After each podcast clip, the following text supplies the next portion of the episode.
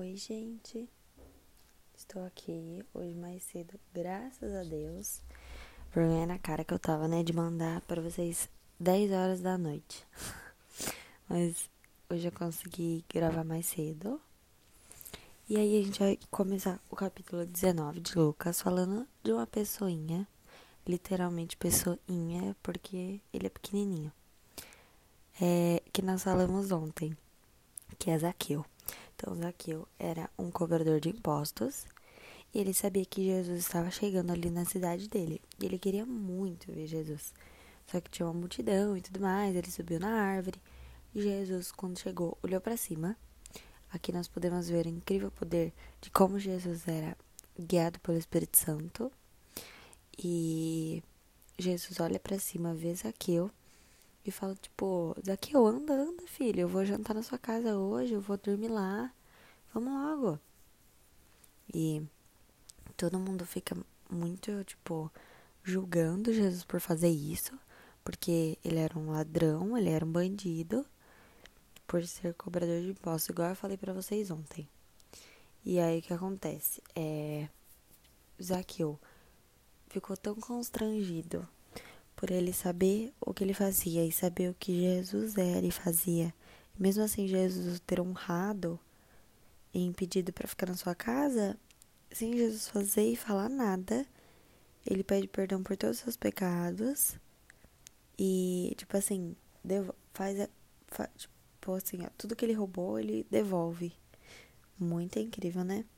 Enfim, aí depois disso, Jesus conta uma história muito interessante sobre um cara que vocês estão lendo aí, eu não vou ficar contando, né? Mas ele entrega seu dinheiro para três pessoas e dois deles, duas des, desses servos conseguem multiplicá-lo, conseguem fazer render esse dinheiro e o outro, por medo de errar, não faz nada.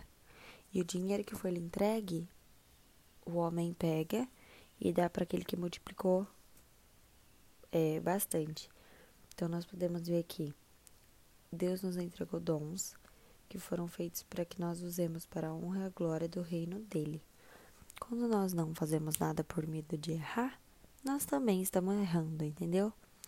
Porque ele nos concedeu esse dom é, e nós não estamos usando, então nós temos sempre que usar aquilo que Deus nos deu para a honra e glória dele, com certeza.